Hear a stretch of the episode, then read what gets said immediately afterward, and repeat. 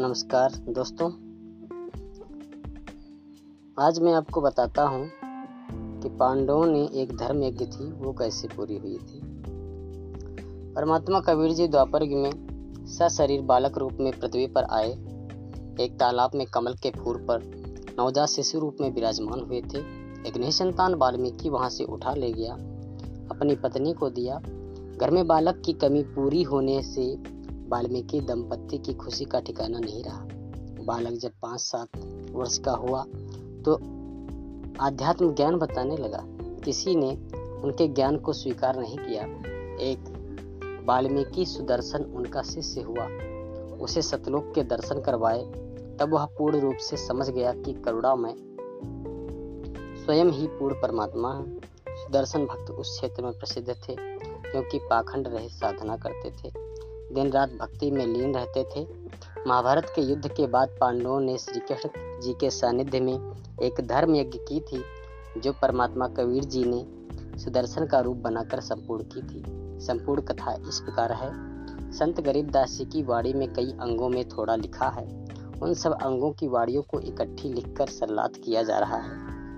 वाणी के अंग में वाणी नंबर बयालीस से सैतालीस, तिरसठ से छाछठ ग्यारह सौ सत्तानबे से बारह सौ दो में पांडव यज्ञ का वर्णन है।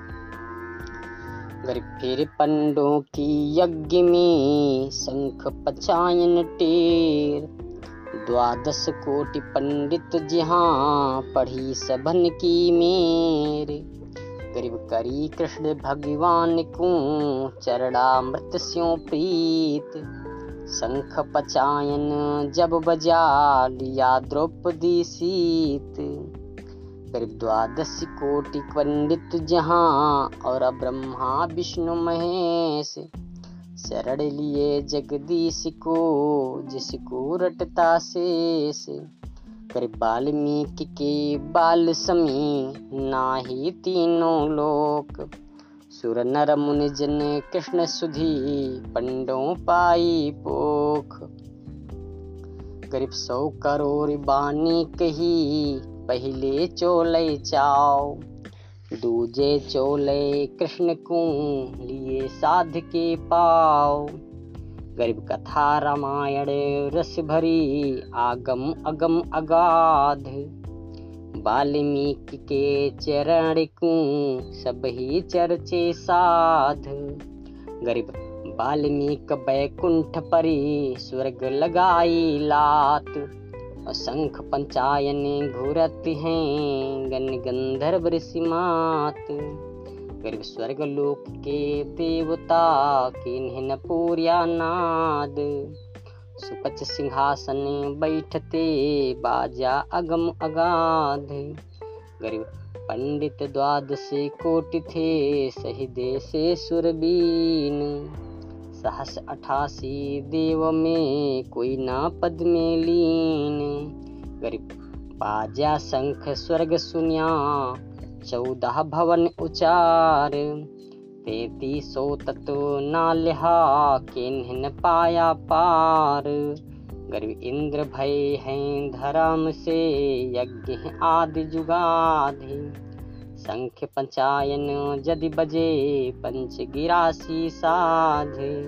गरीब सुपच संख सबो करते हैं नीच जात के पहमी बिगसी स्वर्ग सबो खिले ज पर्वत रूख।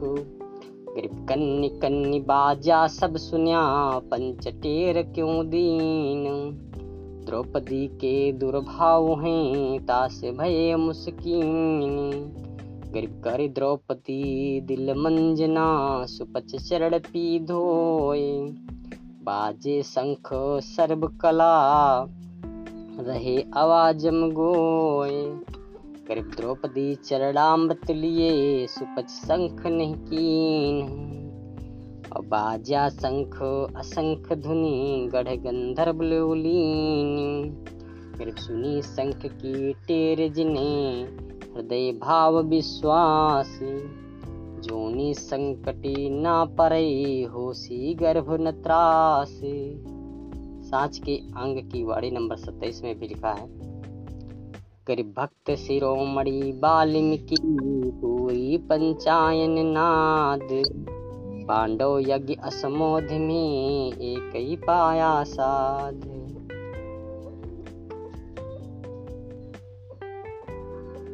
नमस्कार। ये बारह के अंक की वाणी नंबर बारह सौ दो तक संपूर्ण हुई। सत साहित्य।